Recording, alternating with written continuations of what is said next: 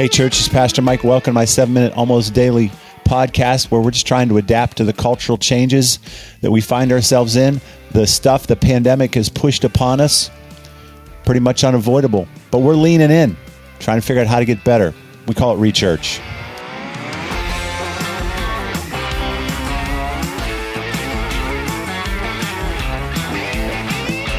Hey, welcome to the podcast. Two things today. One, a little mini recap for the three things that I might suggest you watch for in the debates tonight, Tuesday night. And then I want to just kind of encourage you with a number of things that are changing, things that are getting better at Vista as a result of our initiative to re church. It's not a complicated matter, it's just a very biblical, humble approach to life, which says, we look in the mirror to see where we're out of alignment with God. We look into our hearts as um, King David says in the Psalms Search me, God, and know me, and identify any wicked way within me. It's, it's just the humble approach to life. And so that's what we're doing. And I want to just tell you about some of the things that we've, um, we've uh, adapted. But first, recap tonight when you're watching the debate. I hope you watch it, even though it has the potential to be a disaster from from you know you know high level debate standards. Look for character, competency, and chemistry. You're looking for the the essence of a person to be solid, their mental and ethical substance. Second, you're looking for them to have the knowledge and the skills to do or be what you're asking them to do or be. And then they just need to have the right chemistry, right? Not everybody fits together, not everybody works well together. Look for those things. Okay. Some really great things have been going on. I know that it's been a challenging season. We don't have the in person gathering. We are entertaining something in November. Uh, the board of directors and the elders are prayerfully considering it, um, uh, looking over the shoulder of the executive team right now to make sure that uh, the plans that we're formulating include everything that um, we should be concerned about. And we hope to do something. Okay, in the year 2020, you might even describe as the worst year ever. Now, I've not lived every year ever, so I don't know how to evaluate it across that large of a spectrum. But we all kind of agree it's the worst year ever. It's just kind of a, not a bad moniker.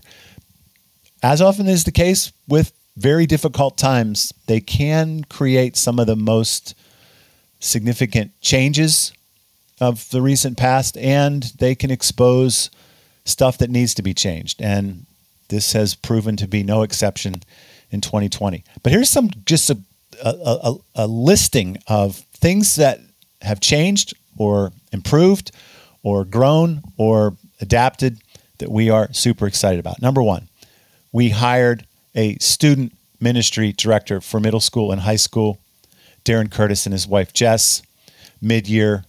Super excited about them. They're doing phenomenal job in a very difficult um, context for sure. We hired Pastor Tammy Bodkin that was really late 2019. But you have seen in 2020 her influence, um, and it has been profound and and fun, quite honestly.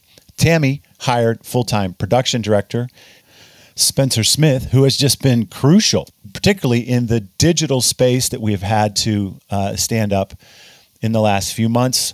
Uh, Pastor Brian, prior to 2020, shifted to the role of care and connections pastor, and that is right in his wheelhouse. And as a result, the pandemic added some internal communication spaces. And out of his shepherding heart, this is a really good space for him. He thinks a lot about what you, the congregation, need to know or don't know, and has a great way of communicating those things. So he has slipped into that role, which has been phenomenal as well.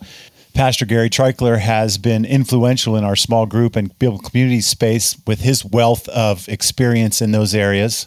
but uh, Chris, Pastor Chris, has handed him the mantle exclusively just within the last couple weeks because that whole world is just changing so dramatically. Our, the digital space of connecting is not going to go away.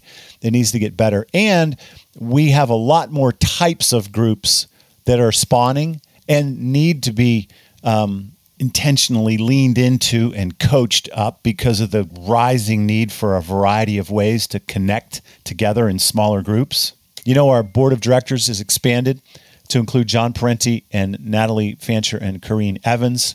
Uh, the Bloom Free Store continues to exponentially increase in its reach. We've converted what was formerly the Worthington Annex into the Worship and Arts Center, which you saw Sunday morning.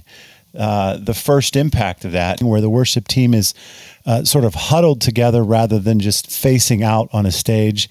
Um, it's a really uh, inviting space and it's already been used by uh, other groups around the city. How how great is that? Uh, I would imagine you have seen all sorts of graphic design and communications on our website and social media. You can thank Katawa Kato for that. She's done an excellent job uh, leading out and advancing that whole process uh, for Vista. You've got this podcast, which uh, continues to improve. And then, last but not least, um, the facility search team has convened again and are making plans uh, to advance our efforts toward the, uh, the, the facility on Metro Place. Eh, things are happening, church, and we're, we're just a few months into this thing. So hang in there. Uh, we are getting better. And as things begin to open up, we are going to be in greatly improved posture to care for one another, to be the church that God wants us to be, and to influence our city Hang in there, church. You're doing great. Keep caring for one another. Keep praying. Be patient. We are going to get through this thing and we're going to be better. Hang in there. Appreciate you. Love you.